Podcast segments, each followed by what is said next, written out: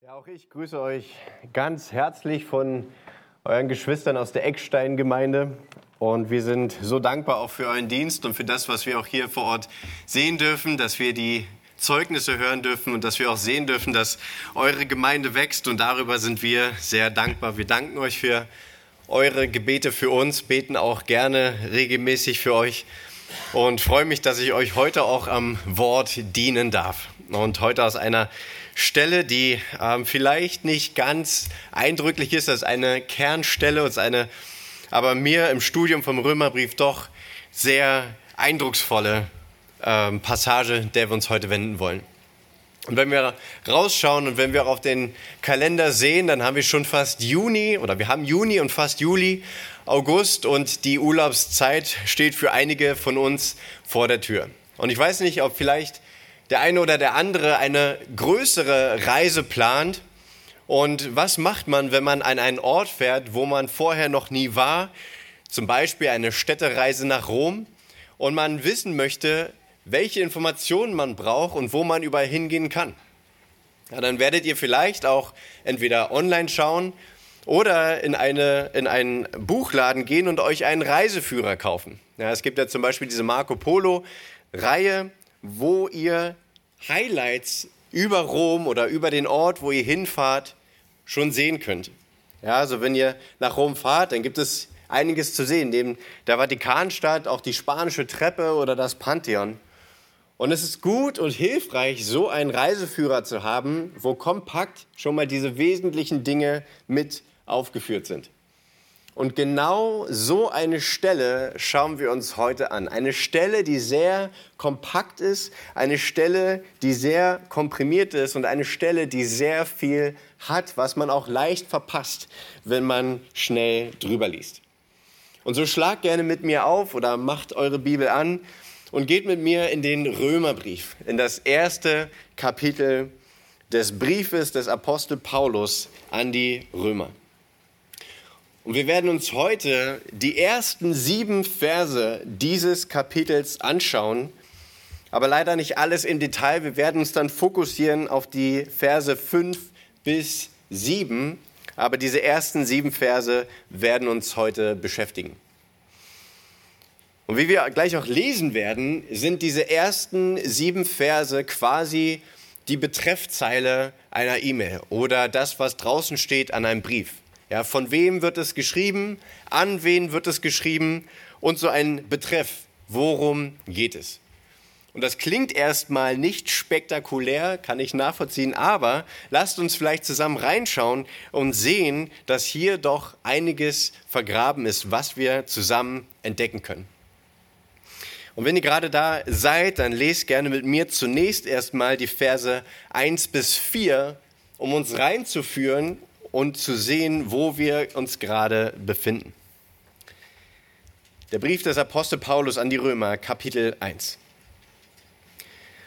Paulus, Knecht Jesu Christi, berufener Apostel, ausgesondert für das Evangelium Gottes, das er zuvor verheißen hat in heiligen Schriften durch seine Propheten nämlich das Evangelium von seinem Sohn, der hervorgegangen ist aus dem Samen Davids nach dem Fleisch und erwiesen ist als Sohn Gottes in Kraft nach dem Geist der Heiligkeit durch die Auferstehung von den Toten, Jesus Christus, unseren Herrn.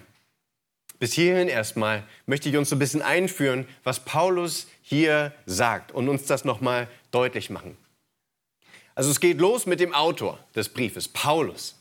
Und wer war Paulus? Er war nicht zuerst ein Apostel, aber nicht zuerst der Star-Missionar der damaligen Gemeinde, sondern Paulus ein Knecht Jesu Christi, der sich verstanden hat als ein Sklave seines Herrn, der ausgegangen ist. Und ja, er war auch ein oder ja, er war der berufene Apostel und er war ausgesondert für was? Was sagt dieser Text? Für das Evangelium Gottes. Und für die von euch, die den Brief kennen, wissen, dass das Evangelium Gottes in diesem Römerbrief so tief und so weit ausgelegt wird wie kein anderes Buch der Bibel. John Piper geht sogar zu weit, so weit zu sagen, dass das der bedeutendste Brief ist, der jemals in der Menschheitsgeschichte verfasst wurde. Und wer steht im Zentrum des Evangeliums? Wer steht im Zentrum von den Gedanken von Paulus hier? Was sagt er? Das Evangelium von seinem Sohn, Vers 3. Es ist das Evangelium, Vers 4, von Jesus Christus, unserem Herrn. Und man kann es gar nicht deutlich genug sagen, dass Jesus Christus das Zentrum der Weltgeschichte ist, das Zentrum der Menschheitsgeschichte und das Zentrum der Heilsgeschichte, das Zentrum auch von der Schrift. Das Alte Testament kannte ihn unter diesem Namen nicht, hat aber vorausgeschaut auf den Messias, der verheißen wurde durch die heiligen Schriften und durch seine Propheten und den wir nun im Neuen Testament offenbart sehen als der, der er ist. Und er war geboren in Bethlehem, einem kleinen Dorf, einem Pärchen, was niemand kannte. Er wurde in einem Stall geboren, nicht gleich einem König, sondern in Demut. Und dieser Jude, der an einem so bedeutungslosen Ort, an so bedeutungslosen Menschen geboren wurde, war einfach nur ein x-beliebiger Jude, oder? Nein, dieser Jesus aus Nazareth ist der, nach dem sich unser Kalender heute richtet. Die Werte unserer westlichen Zivilisation fußen auf dem, was Jesus uns gesagt hat und was die Apostel daraus auch noch den Gemeinden mitgegeben haben. Und ein Großteil der Menschheit identifiziert sich auf die ein oder andere Art und Weise mit dem Namen dieses Nazareners Jesus Christus. Und er hat maßgeblich uns alle beeinflusst. Bildung zum Beispiel. Ja, Jesus hat gesagt, dass wir Gott mit unserem ganzen Herzen, unserer ganzen Seele und unserem ganzen Verstand lieben sollen. Aus dem Christentum war es, dass Eltern ihren Kindern das Lesen beigebracht haben, damit sie dieses Evangelium lesen konnten. Dass Gründungen von Universitäten und Schulen maßgeblich durch Christen vorangebracht wurde. Dass bessere Bildung für Kinder und für Frauen und generell Einzug gehalten hat. Und was für eine Ironie der Geschichte, oder? Dass Menschen uns heute oft als einfach oder ignorant und ungebildet darstellen wollen. Auch Gesundheit hat das Christentum und Jesus maßgeblich beeinflusst. Ihr kennt auch die Begebenheit von dem barmherzigen Samariter und von dem, was wir auch als Christen weitergeben sollen an andere Menschen, wie wir unseren Nächsten lieben sollen. Und so war es dann gang und gäbe, dass in der Nähe von einer Kirche auch oft ein, damals noch kein Krankenhaus, aber ein Haus war, wo Menschen auf diese Art und Weise geholfen wurde.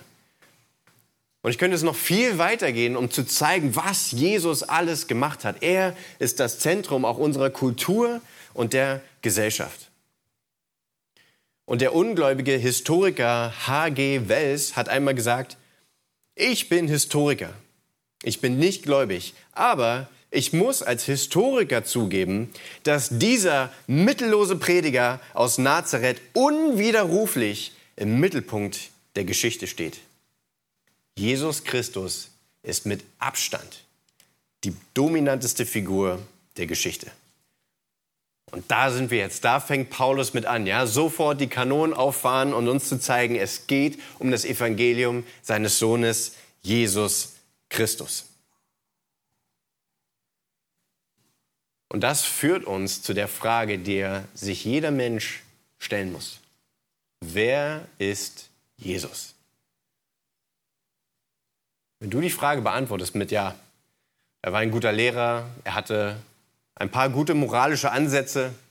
Oder ja, er, er kam von David, aber er war nichts mehr. Wenn du da stehen bleibst, zu sagen, dass Jesus nur ein Mensch war, dann reden wir nicht von dem Jesus, den Paulus uns hier zeigt. Lest nochmal Vers 4. Und erwiesen ist als Sohn Gottes in Kraft, nach dem Geist der Heiligkeit durch die Auferstehung von den Toten, Jesus Christus, unseren Herrn. Jesus ist der Sohn Gottes, der verheißene Messias, unser Herr, und er ist das Evangelium. Es geht um Jesus. Die Frage ist ja, geht es auch uns um Jesus? Und heute Morgen habe ich ein Ziel. Heute Morgen möchte ich, dass du verstehst, nicht unbedingt wer Christus ist, das habe ich jetzt sehr kurz gemacht, aber was Christus in deinem Leben tut.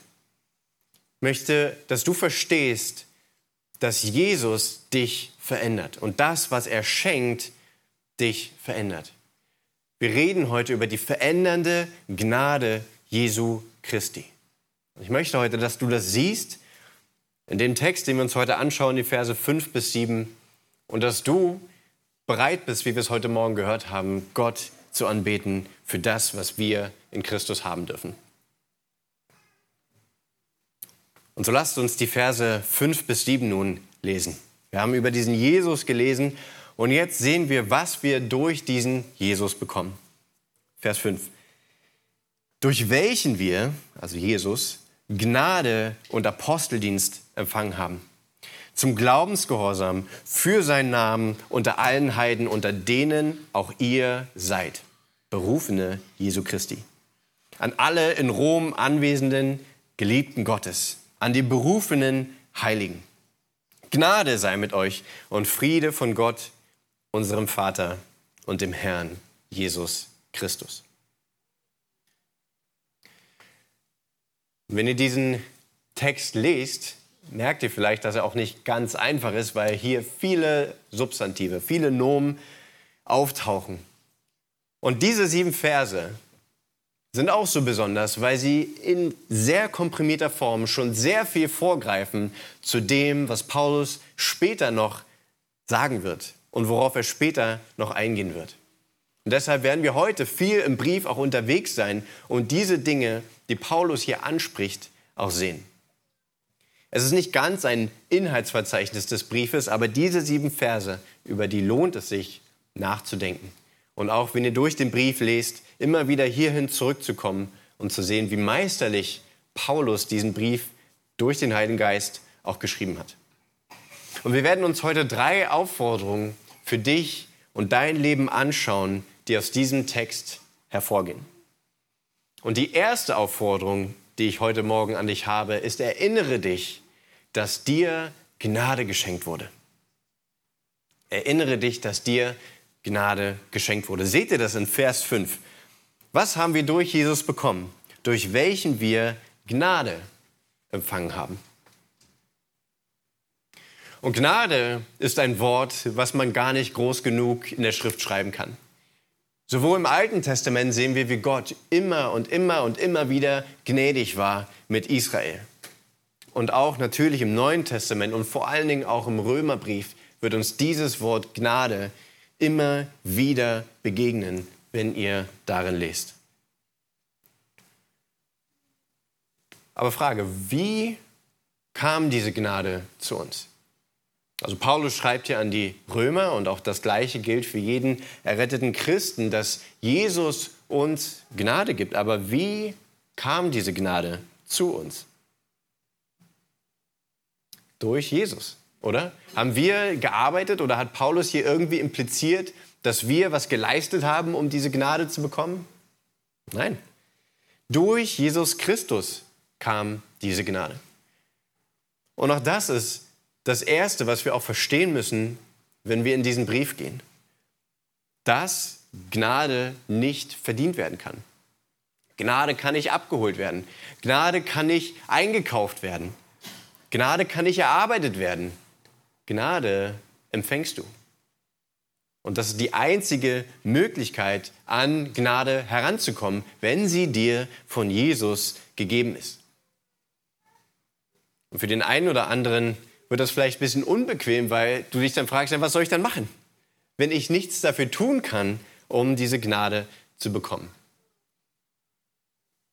Und das ist eben auch das, wo Paulus mit uns hin will, auf Jesus zu schauen, auf den, der uns Gnade schenken kann. Schlag mal bitte auf Römer 3, also es sind bloß ein paar Seiten weiter, wo wir eins Beispiel uns auch anschauen wollen, wie wir an diese Gnade kommen und auch schon ein bisschen vorausgreifen von dem, was Gnade mit uns macht. Den Vers Römer 3, 23 kennen wahrscheinlich viele von uns.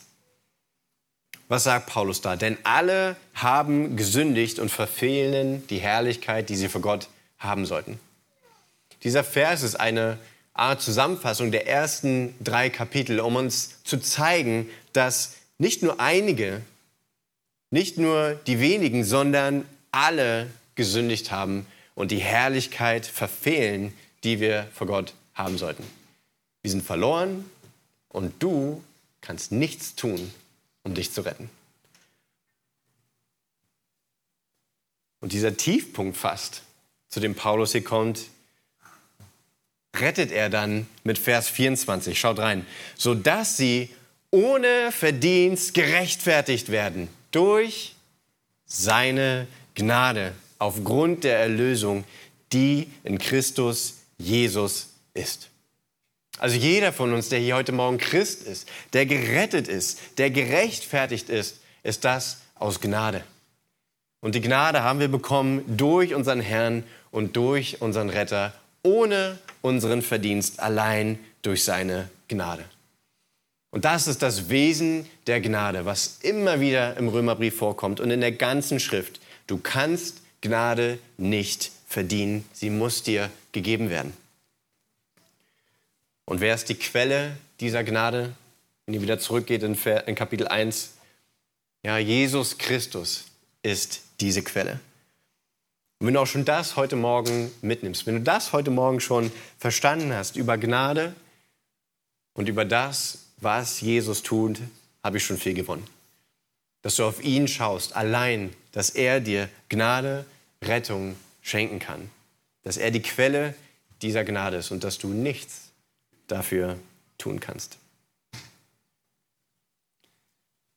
Aber Paulus sagt nicht nur, dass wir Gnade empfangen haben, sondern er sagt noch etwas, was man im Vorbeilesen vielleicht nicht so als problematisch sieht, aber er sagt, durch welchen wir Gnade und Aposteldienst empfangen haben.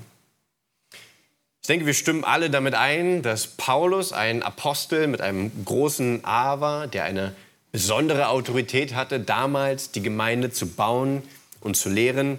Aber ist das nicht ein bisschen merkwürdig, dass Paulus hier sagt, dass wir Aposteldienst empfangen haben? Jetzt könnte man vielleicht meinen, was meinte er mit dem wir? Vielleicht meinte er ja wir als Paulus und Petrus und Johannes und die anderen Apostel. Aber im ganzen Brief, weder am Ende bei den Grüßen noch hier am Anfang, sehen wir, dass Paulus irgendeinen der anderen Apostel erwähnt. Und auch hier in unserem Kontext ist eigentlich nur Paulus und die Römer, die, um die es hier geht. Und trotzdem sagt er, dass wir Gnade und Aposteldienst empfangen haben. Und ich denke eben, einige sagen, ja, das meinte einfach nur, oder Paulus meint hier implizit einfach sich und Petrus. Aber das, das sehen wir irgendwie in diesem Text nicht. Andere Möglichkeit ist, dass Paulus vielleicht das majestätische Wir meinte, ja, dass er, ja, wir, euer, euer Apostel hat den Aposteldienst empfangen. Hm. Andere meinen, dass Paulus hier seinen Aposteldienst nochmal bestätigen wollte, nochmal die Autorität unterstreichen wollte. Aber Vers 1 sagt ja schon Paulus über sich selbst, dass er berufener Apostel ist. Und hier ist eine Sicht, die ich gerne auch verteidigen möchte, und die euch hoffentlich auch ermutigt. Vorweg, ich meine niemals, dass irgendjemand von uns individuell ein Apostel sein kann oder ein Apostel werden kann, wie Paulus und Petrus und Johannes und die anderen es waren. Das meine ich nicht. Sondern ich denke, dass die Gemeinde als Leib den Aposteldienst empfangen hat in Form der Früchte dieses Dienstes. Okay, was ich meine ist, was wir heute haben, unter anderem im Römerbrief, war der Dienst der Apostel. Paulus hat den Römerbrief geschrieben. Paulus hat sehr viele andere Briefe geschrieben. Wir haben Briefe von Petrus und von Johannes. Und diese Apostel haben der Gemeinde gedient. Wir sind auferbaut auf der Grundlage der Apostel, der Lehre der Apostel. Und das ist, was wir empfangen haben als Gemeinde. Nochmal, nicht, dass wir persönlich Apostel sind mit einem großen A, sondern dass der Leib das empfangen hat. Jetzt sagst du vielleicht, oh, steile These, beweis es. Okay, mache ich gerne. Wir sehen sehr oft im Römerbrief vor allen Dingen betont, dass Paulus den Verstand anspricht. Denn Lehre, ja, das war ja, was vornehmlich die Apostel gemacht haben und was der Kern des Dienstes war, was auch der Kern des Dienstes der Ältesten ist, ist die Lehre der Gemeinde weiterzugeben. Und Lehre spricht nicht direkt das Herz an, sondern zunächst den Verstand, oder? Weil wenn wir was gelehrt bekommen, müssen wir es verstehen. Und wenn ihr den Brief lest, dann seht ihr, dass Paulus argumentiert. Er, er, er schleudert nicht einfach nur Verse raus und Gedanken, sondern er kettet sie zusammen in einem Argument. Und das muss man erstmal verstehen und da muss man erstmal dahinter kommen. Und das, wenn dann unser Verstand erneuert wird durch Lehre, dann verändert es auch unsere Herzen. Ein sehr bekannter Vers in Römer 12, Vers 2, ich lese ihn nur vor, aber da sagt Paulus dann später, und passt euch nicht diesem Weltlauf an, sondern lasst euch in eurem Wesen verwandeln, ja, also was, was im Herzen passieren muss, durch die Erneuerung eures Sinnes, damit ihr prüfen könnt, was der gute und wohlgefällige und vollkommene Wille Gottes ist. Kapitel 1 bis 11 im Römerbrief sind knallharte Theorie, knallharte Lehre, die er weitergibt und Theologie. Aber da darf es auch nicht stehen bleiben. Wir sollen verändert werden. Aber das braucht eben auch Theologie als Grundlage. Und das ist eben das, was auch die Apostel uns gebracht haben. Ja, in Epheser 2, Vers 20, der Ecksteinvers, da heißt es, auferbaut auf der Grundlage der Apostel und Propheten, während Jesus Christus selbst der Eckstein ist. Und so haben wir eben als Gemeinde diesen Dienst der Apostel, also dass die, die Frucht dessen, was sie hervorgebracht haben, empfangen. Und so sagt zum Beispiel Paulus auch in Römer 6, Vers 17, Gott aber sei Dank, dass ihr Knechte der Sünde gewesen, nun aber von Herzen gehorsam geworden seid dem Vorbild der Lehre, das euch überliefert worden ist. Lehre ist, was wir brauchen in unserem geistlichen Kampf. Lehre ist das, was hier von der Kanzel kommt am Sonntag. Lehre ist das, was ihr in der Jüngerschaft untereinander auch austauscht, was ihr in einem Hauskreis hört, was ihr selber für euch lest, wenn ihr stille Zeit macht. Und danke Gott, dass er uns Lehre gibt, um unseren Verstand zu erneuern, um auch unser Wesen zu verändern, um auch selber Gott dafür zu preisen, für das, was er in dem Leben von uns tut. Und was wir auch hören durften in den Zeugnissen und was wir auch sehen dürfen in unserem Leben. Danke Gott für sein Wort, für die Möglichkeit, dass wir lernen dürfen, für eure Ältesten, für das EBTC und auch für Auslegungspredigt. Und so haben wir diesen Aposteldienst eben empfangen und auch die Gnade, das zu verstehen, Tag für Tag erneuert zu werden und Tag für Tag Gott dafür auch anzubeten und zu preisen. Und das ist eben auch das Mittel, was Gott nutzt, um uns diese Gnade weiterzugeben. Ihn zu sehen, zu verstehen und anzubeten. Und deswegen auch als Ermutigung, ja, sagt nicht irgendwie, ja, Lehre ist hier für Akademiker oder für die EBTC-Studenten. Lehre ist für jeden von uns. Und Gott wird uns auch darin segnen, wenn wir darin weiter wachsen. Jetzt haben wir gesehen, ja, dass durch Jesus Christus wir als Gemeinde Gnade und Aposteldienst empfangen haben. Und wie geht es jetzt weiter? Er sagt, Gnade und Aposteldienst empfangen haben zum Glaubensgehorsam für seinen Namen unter allen Heiden. Ich habe ja gerade gesagt, ja, dass Paulus argumentiert. Und hier dieses Wort zum ist auch ein, ein wichtiges Wort. Und wenn ihr auch die Briefe, vor allen Dingen von Paulus, studiert, ist es sehr wichtig, dass ihr euch diese Worte anschaut und dass ihr versteht, wie sie zusammenhängen. Und was ist jetzt die Verbindung zwischen Gnade und Aposteldienst und Glaubensgehorsam? Dieses Wort zum. Was, was meint er damit? Es drückt einen Zweck aus, oder? Christus gibt das, damit etwas passiert. Und ähm, auch wenn wir uns dieses Wort Glaubensgehorsam anschauen, ist es vielleicht auch etwas merkwürdig, warum er dieses Wort nutzt. Aber jetzt komme ich zu der zweiten Aufforderung, wenn wir in diesen Teil gehen. Erkenne, wofür dir diese Gnade gegeben wurde.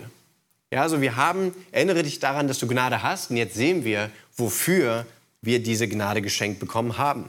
Nämlich zum Glaubensgehorsam für seinen Namen unter allen Heiden. Und wenn ihr jetzt das Wort Glaubensgehorsam anschaut und mal so ein bisschen in eurem Kopf wühlt, ob ihr das schon mal in der Bibel gelesen habt, was denkt ihr? Sehr oft? Ja, es kommt zweimal vor. einmal hier und einmal am Ende des Briefes. Und es, es taucht nur hier auf. Denn in Kapitel 16 sagt er am Ende, dem aber, der euch zu festigen vermag, laut meinem Evangelium, und der Verkündigung von Jesus Christus gemäß der Offenbarung des Geheimnisses, das von ewigen Zeiten her verschwiegen war, das jetzt aber offenbar gemacht worden ist und durch prophetische Schriften auf Befehl des ewigen Gottes bei allen Heiden bekannt gemacht worden ist. Also all das, ja, so viel, was er bekannt gemacht hat zum Glaubensgehorsam. Wir sehen sehr oft, dass Gott Gehorsam oder dass Gehorsam ein Ziel ist und dass auch Glaube ein Ziel ist. Aber hier packt Paulus diese Worte zusammen und sagt Glaubensgehorsam. Und um vielleicht noch besser auch zu verstehen, warum das so interessant ist, dass hier Glaubensgehorsam steht, lasst mich mal den Vers anders vorlesen. Ja, also ich lese jetzt falsch vor, um genau rauszustreichen, warum Glaubensgehorsam so interessant ist. Also hier steht nicht, durch welchen wir Gnade und Aposteldienst empfangen haben, zur Erkenntnis der Liebe Gottes unter allen Heiden. Hier steht auch nicht, dass wir Gnade empfangen haben zu einem Leben in völliger Freude und Sorglosigkeit. Hier steht auch nicht, dass wir Gnade empfangen haben zum Glauben unter allen Heiden und auch nicht zum Gehorsam unter allen Heiden, sondern hier steht Gnade und Aposteldienst zum Glaubensgehorsam.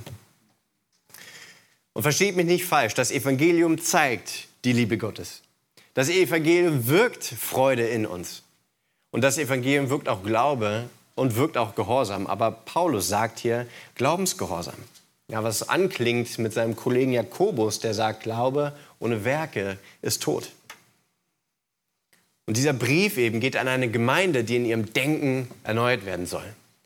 Wo sichtbar sein soll, dass Glaube und Gehorsam zusammengehören. Dass ich nicht einfach nur irgendeine Theologie in meinem Kopf habe, Römer 1 bis 11, und auch nicht, dass ich nur moralistisch irgendwie lebe, Kapitel 12 bis 16, sondern dass das zusammengeht, dass ich einen bestimmten Gehorsam, ein bestimmtes Leben habe, weil ich überzeugt bin von dem, was Jesus getan hat.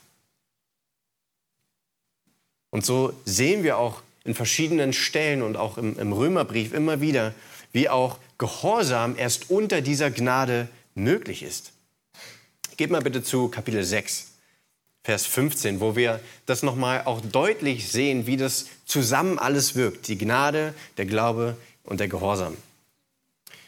Kapitel 6 ab Vers 15 sagt er, wie nun sollen wir sündigen, weil wir nicht unter dem Gesetz, sondern unter der Gnade sind? Das sei ferne. Wisst ihr nicht, wem ihr euch als Knechte hingebt, um ihm zu gehorchen, dessen Knechte seid ihr und müsst ihm gehorchen? Es sei denn der Sünde zum Tode oder dem Gehorsam zur Gerechtigkeit. Gott aber sei Dank, dass ihr Knechte der Sünde gewesen, nun aber von Herzen gehorsam geworden seid dem Vorbild der Lehre, das euch überliefert worden ist. Die Gnade, in der wir stehen, lässt uns nicht mehr Knechte der Sünde sein, sondern gerade weil wir unter der Gnade sind, weil uns alles vergeben ist und weil wir dieser Lehre gehorsam geworden seid, sind, Deswegen dürfen wir auch so leben und deswegen dürfen wir auch die Sünde ablegen. Ja, und auch Gehorsam aus Glauben, was ich gerade gesagt habe. Ja, die Kapitel 1 bis 11, die uns Theologie lehren, die, die wir verstehen sollen und aus der wir dann Kapitel 12 bis äh, 16 auch ausleben können. Schlag nochmal sechs Kapitel weiter zu Römer 12, Vers 1. Dieser Übergangsvers, wo er sagt, ich ermahne euch nun, ihr Brüder, angesichts der Barmherzigkeit Gottes und auch der Gnade Gottes und dessen, was Gott gewirkt hat, angesichts dieser Barmherzigkeit, dass ihr eure Leiber darbringt als ein lebendiges, heiliges, Gott wohlgefälliges Opfer. Das sei euer vernünftiger Gottesdienst. Diese Gnade ist kein Ausweg oder keine Ausrede, nicht heilig zu leben. Sondern diese Gnade und die Lehre, sie ermöglicht es überhaupt, dass wir durch den Glauben auch gehorsam sein dürfen. Und das auch über uns oder über eure Gemeinde, über unsere Gemeinde, über jeder Gemeinde, die Christus folgt, wir auch das hören dürfen, was Paulus über die Römer sagte. In 16,19 sagt er, denn euer Gehorsam ist überall bekannt geworden. Aber auch im Gehorsam und wenn wir das gut tun, liegt auch wieder eine Tücke, oder? Und wenn wir gehorsam sind und wenn wir gute Dinge tun, dann führt auch das sehr oft, dass wir dann überheblich werden, oder? Und dass wir uns über andere erheben. Ja, also ich tue das, aber schau dir mal dein Leben an. Und deswegen schiebt Paulus jetzt den nächsten hin zum Glaubensgehorsam, wieder in Kapitel 1, für seinen Namen. Ja, wir sollen nicht gehorsam sein, sein und glauben um unseres Namens willen, sondern es geht um seinen Namen. Und das ist auch wichtig im Evangelium. Im Evangelium geht es nicht um dich. Du bist nicht das Zentrum des Evangeliums. Das haben wir schon gehört. Ja, Jesus ist das Zentrum. Es geht nicht darum, dass wenn du glaubst und wenn du in diesen Wegen wandelst, dass Leute dich dann preisen und dass du verherrlicht dastehst sondern wir sind im Evangelium und das Evangelium dient zum Lob seiner Herrlichkeit und seiner Gnade. Es geht um ihn. Es geht um Gott und es geht, dass in unserem Leben Gott groß gemacht wird. Und dass Gott sichtbar wird darin, was wir auch gehört haben, in den Zeugnissen, was Gott gemacht hat aus uns verlorenen Sündern. Und so sagt äh, Paulus später, wo bleibt nun das Rühmen? Es ist ausgeschlossen weil Gott alles gewirkt hat.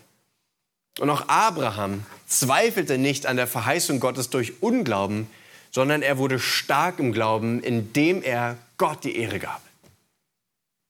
Und so rühmen wir uns nicht selbst, sondern wir rühmen uns auch Gottes durch unseren Herrn Jesus Christus, durch den wir die Versöhnung empfangen haben. Und auch am Ende von Kapitel 11 führt Paulus das zusammen und sagt, denn von ihm und durch ihn und für ihn hin sind alle Dinge. Und ihm sei die Ehre in Ewigkeit. Amen. Amen. Es geht um, um ihn. Das Evangelium gibt es nicht um deinetwillen, nicht um meinetwillen, sondern um seinetwillen.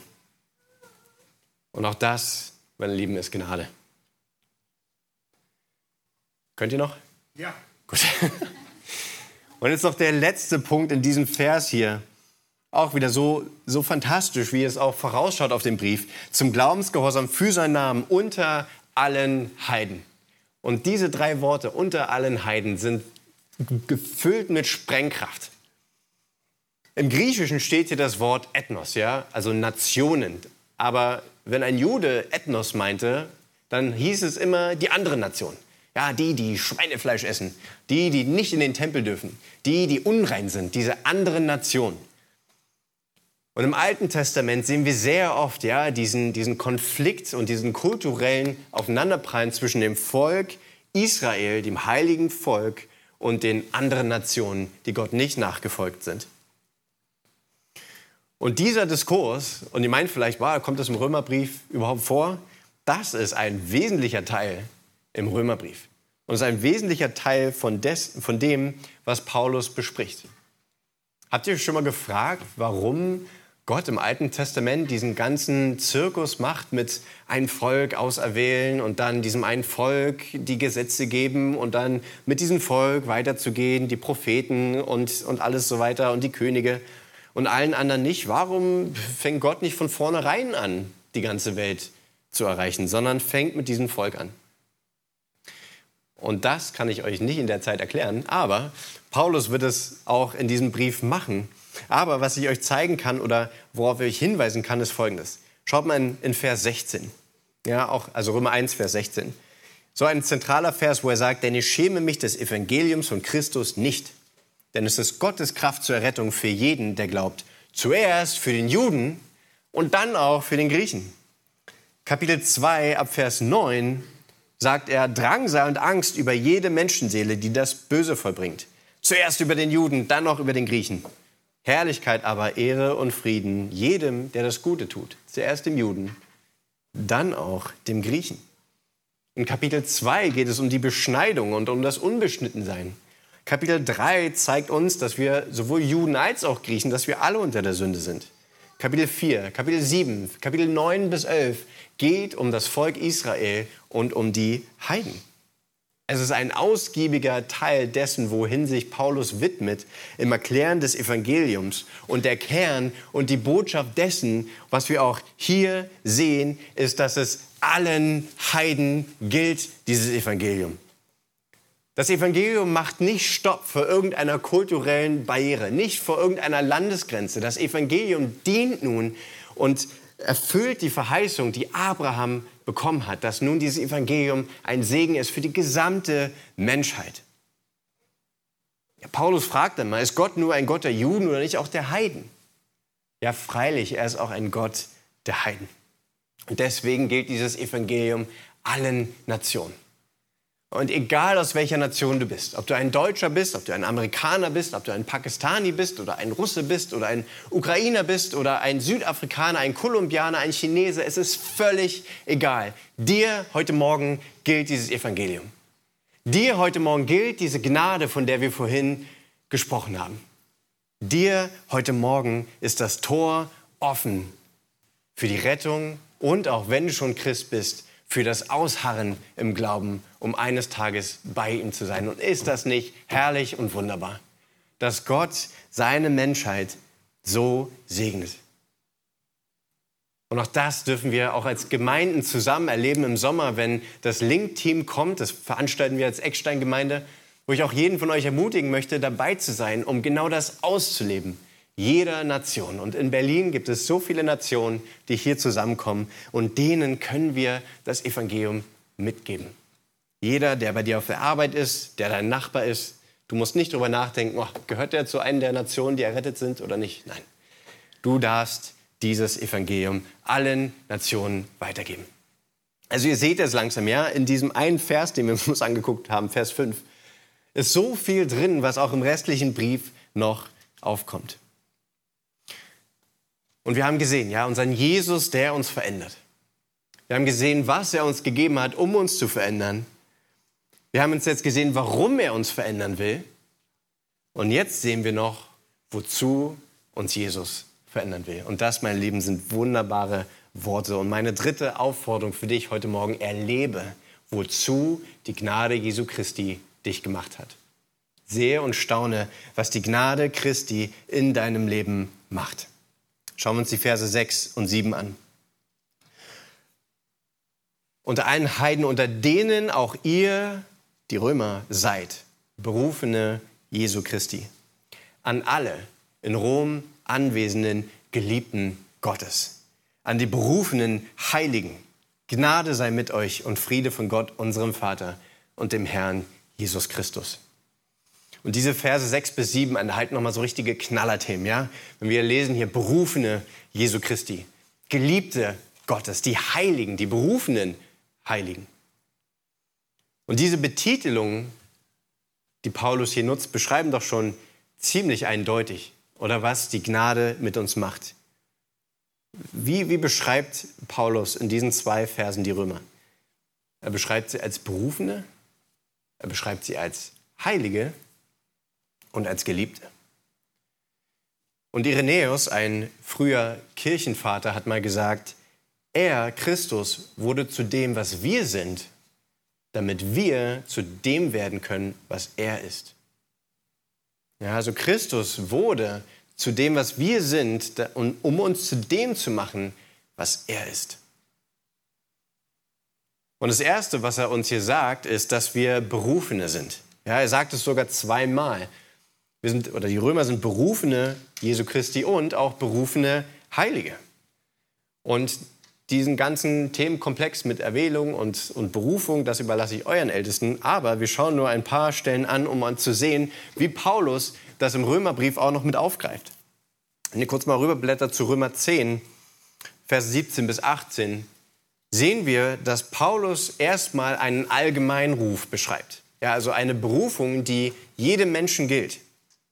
Eine Berufung, was wir auch gerade gehört haben, dass der Glaubensgehorsam unter allen Heiden hervorkommen soll.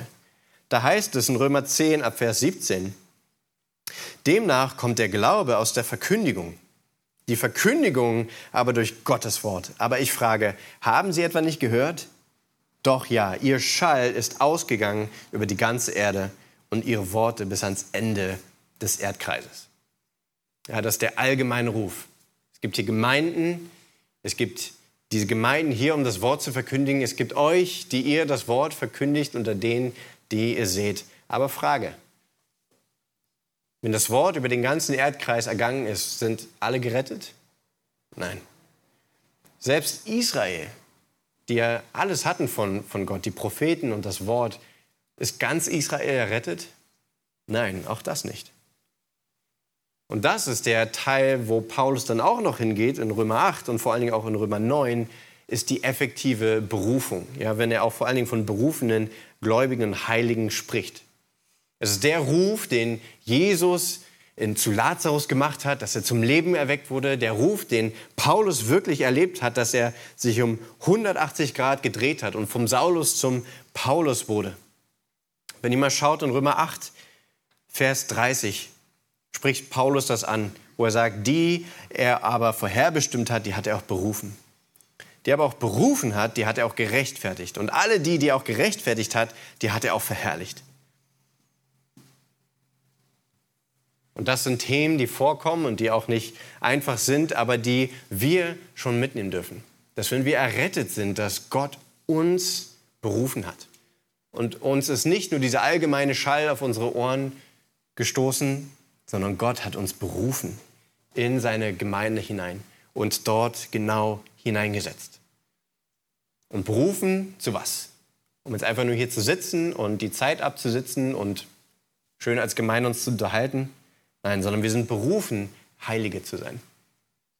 Ja, das ist auch, was wir schon haben zum Glaubensgehorsam. Der Glaube muss eine Konsequenz in deinem Leben haben. Der wahre, rettende, rufende Glaube ist, dass wir Heilige sind. Und bedeutet das, okay, du bist jetzt gerettet und jetzt, boah, keine Sünde mehr? Nein.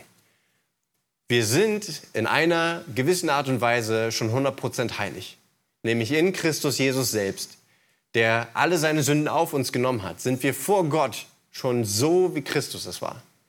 Aber in unserem Leben ist diese Heiligung, dieser Prozess, hier hinzukommen, ein fortwährender Prozess.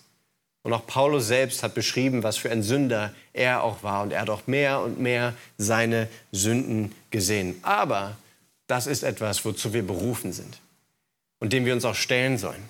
Und als Gläubige nicht mit Sünde zufrieden geben sollen, sondern hier auch weiter vorangehen dürfen. Und das ist was, was wir auch, oder was ihr dann in Römer 5, 6 und 7 auch sehen dürft. Lasst uns noch zum Abschluss auf das Letzte schauen.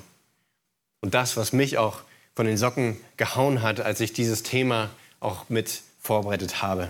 Nicht nur sind wir Berufene als Gemeinde, nicht nur sind wir Heilige, sondern du und ich, wir sind Geliebte. Wir sind Geliebte Gottes. Und das müssen wir richtig einordnen. Wenn du darüber nachdenkst, wie Gott dich liebt als Christ, dann kommt dir vielleicht Johannes 3,16 in den Kopf. Ja, denn so sehr hat Gott die Welt geliebt, dass er seinen eingeborenen Sohn hingab. Aber die Liebe Gottes zu dir als Heiligen ist nicht eine allgemeine, wohlwollende, allgemein Gnadenspende Liebe, obwohl das auch Teil dessen ist. Aber in Gott sind wir aus Gnade geliebt in einer Bundesliebe, die nicht auf dem beruht, was wir tun, sondern die auf die berufene Liebe basiert, die Gott uns gibt. Gottes Liebe zu uns ist nicht davon abhängig, was du machst, sondern Gottes Liebe allein ist auf seine Gnade abhängig. Und verstehe, was ich sage. Wir, wir können nichts tun, um dieser Liebe zu entkommen. Wenn wir in ihm sind, wenn wir gerettet sind, liebt Gott uns mit einer Liebe, die komplett auf ihm basiert. Wie, wie befreiend das ist, oder? Dass nichts mehr davon abhängt, was wir tun, sondern allein auf ihm fußt. Gott liebt uns so, der Vater liebt uns so, wie er Christus liebt. Ich frage dich, wird der Vater je aufhören, Jesus zu lieben? Ein lautes Nein bitte. Nein. Amen. Sondern wir sind immer fest in ihm drin und Gott liebt uns. Und was bedeutet das für dich, wenn du vielleicht auf dem Berg gerade stehst? Ja, alles ist gut und, und das, das Leben scheint schön zu sein und unbeschwerlich. Und auch da liebt dich Gott und da dürfen wir uns auch schon daran erinnern. Aber vielleicht stehst du auch auf dem Berg und du kannst das Tal schon sehen. Auch wenn es noch nicht ganz da ist, aber du siehst, schwere Zeiten stehen an. Und du fragst dich, liebt Gott mich noch? Und dann gehst du in das Tal. Und dann bist du vielleicht gerade unten am Tiefpunkt im Tal. Und du fragst dich, liebt Gott mich noch? Macht das alles Sinn? Warum würde er das zulassen, dass ich oder mein Geliebter an Krebs erkrankt? Dass ich ein Kind verliere? Dass ich meinen Job verliere? Dass vielleicht jemand von mir geht, den ich doch so sehr lieb habe? dann musst du dich hieran erinnern. Dann musst du dich daran erinnern, dass du ein Geliebter Gottes bist. Und dass nichts diese Liebe von dir nehmen kann. Nichts. Und bitte schlag mit mir auf Römer 8, Vers 35, wo Paulus in diesem gigantischen Kapitel das zusammenführt und das auf den Punkt bringt und uns das zeigt, welche Liebe Gott uns jedem Einzelnen als wiedergeborenen Christen entgegenbringt. Römer 8 geht auch sehr viel um Leid. Es geht sehr viel um schwere Anfechtungen und um schwere Situationen in unserem Leben. Und Paulus fragt, wer will uns scheiden von der Liebe des Christus? Drangsal oder Angst oder Verfolgung oder Hunger oder Blöße oder Gefahr oder Schwert. Wie geschrieben steht, um deinetwillen werden wir getötet den ganzen Tag. Wie Schlachtschafe sind wir geachtet. Aber in dem allen überwinden wir weit durch den, der uns geliebt hat. Denn ich bin gewiss, dass weder Tod noch Leben, weder Engel noch Fürstentümer noch Gewalten, weder Gegenwärtiges noch Zukünftiges, weder Hohes noch Tiefes, noch irgendein anderes Geschöpf und auch nicht du uns zu scheiden vermag von der Liebe Gottes, die in Christus Jesus ist, unserem Herrn. Und das ist, was die Gnade mit dir gemacht hat, wer du heute Morgen bist, dass du ein geliebter Gottes bist. Und nichts, nichts kann dich trennen von dieser Liebe. Und es ist Gnade und Gnade allein, dass wir darin stehen dürfen. Und dann fragst du dich vielleicht, weißt du, das habe ich doch gar nicht verdient. Dann sage ich dir, ja, du hast recht. Das hast du nicht verdient. Ich bin nicht würdig, es ist nichts an mir, was gut genug wäre. Und doch fand ich Gnade bei dir.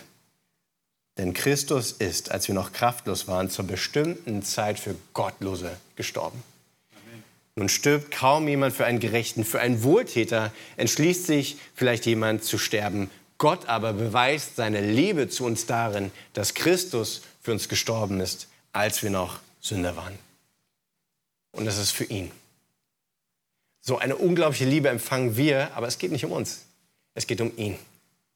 Und diese Aufforderung von Paul heute Morgen aus dem Psalm, dass wir bereit sind, ihn zu anbeten. Hoffe ich, dass ich euch ein bisschen Kanonenfutter gegeben habe, um nach Hause zu gehen und Gott zu anbeten für das, was seine Gnade in unserem Leben wirkt. Und wenn du diese Gnade nicht kennst, nimm sie an. Sie ist hier, sie ist da. Wir reden mit euch, komm zu ihm und erkenne mit uns allen, welche Tiefe des Reichtums, sowohl der Weisheit als auch der Erkenntnis Gottes, wie unergründlich sind seine Gerichte.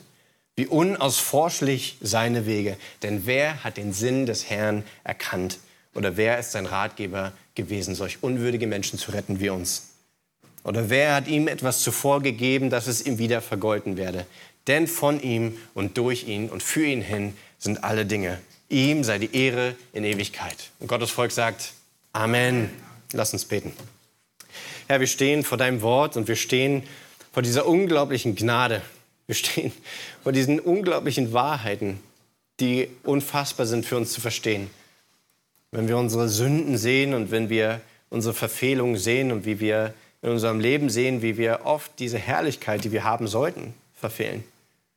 Und doch ist es Gnade und Gnade allein, die uns rettet, die uns trägt und die uns voranbringt und die uns dich am Ende der Tage sehen lässt, so wie du bist. Herr, ich bitte dich, dass du uns diese Gnade als Gemeinde schenkst und dass wir uns an dir freuen. Dass wir auf dich schauen, dass wir dich anbeten und dass wir völlig in Freude aufgehen und in Liebe auch zu dir. Herr, lass deine Gnade in unserem Leben Wirklichkeit werden und helf uns zu erkennen, zu verstehen und zu erleben, Herr, wie groß und wie wunderbar deine Gnade zu uns ist. In deinem Namen, Herr Jesus, beten wir.